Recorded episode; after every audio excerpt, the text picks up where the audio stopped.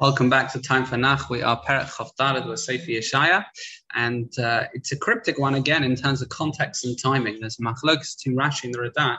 Are we referring to the exile of the ten tribes or Gog and Magog? Both of them are referring are, are mentioned by Rashi. Or maybe it's the build-up to the arrival of Mashiach. That's the Radak's opinion. Uh, what what is the nevuah? So again, it's going to radically change depending on who we're talking about. But what is the content?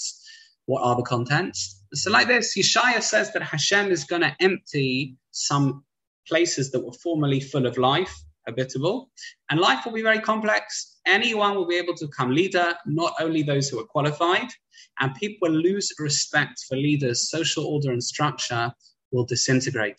Most people will be wiped out, and the survivors will mourn the loss of their family and friends. And friends. Entertainment will stop. Wine will only be drunk to rid the people of pain, but not to celebrate. Uh, it says, despite the devastation and desolation, the righteous will praise Hashem, but will be saddened because there's so many few righteous that are remaining. So the suffering will be because people will act treacherously towards each other and Hashem, and the earth can't tolerate lots of sin. Hashem will even remove the angels who represent and defend each country, and each nation will lose its power. The Radak says that in Pasuk Chofala. And the moon and sun will not be necessary because the light of Hashem will shine. Um, in other words, that they will no longer be worshipped, Rashi says, and, and the world will look dark for wicked people. That's the Radak. And the Talmidei Chachamim will receive once upon a time, or will receive, adequate respect and honor. I'm not sure if we've mentioned this before, but um, there, uh, I- this notion of idolatry is an interesting one. You know, what is this idolatry? So even at times where it sounds like idolatry is just uh, not not reasonable or rational, it's like chet ha'igel. What do you mean serving idols? Hashem took you out of Egypt. What do you mean serving idols? What is idolatry, of course? Um, the basic idea of idolatry is that Hashem created the world with various interlocking worlds, the Hishtalshelus. We mention it in, in some of the Piyutim in our Davening.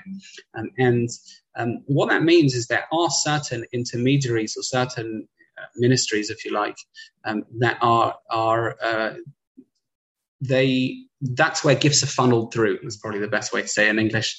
Um, they don't have full autonomy. They don't really have autonomy at all. Um, but they're the address through which gifts are given to us. If you like, the tsinor is the funnels. Now, what idolatry is is turning to those energies instead of turning to Hashem. So what you do is you're going to the middle person and trying to get some form of relationship with them to leverage the gift, versus going to Hashem, which is what he created the system for in the first place.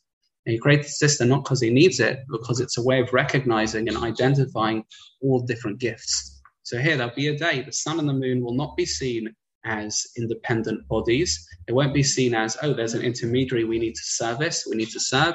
No, it's all Hashem. That's what Mashiach is going to be like. That's the times of Mashiach, we should say. Perek Haftarah, Sefer Yeshaya.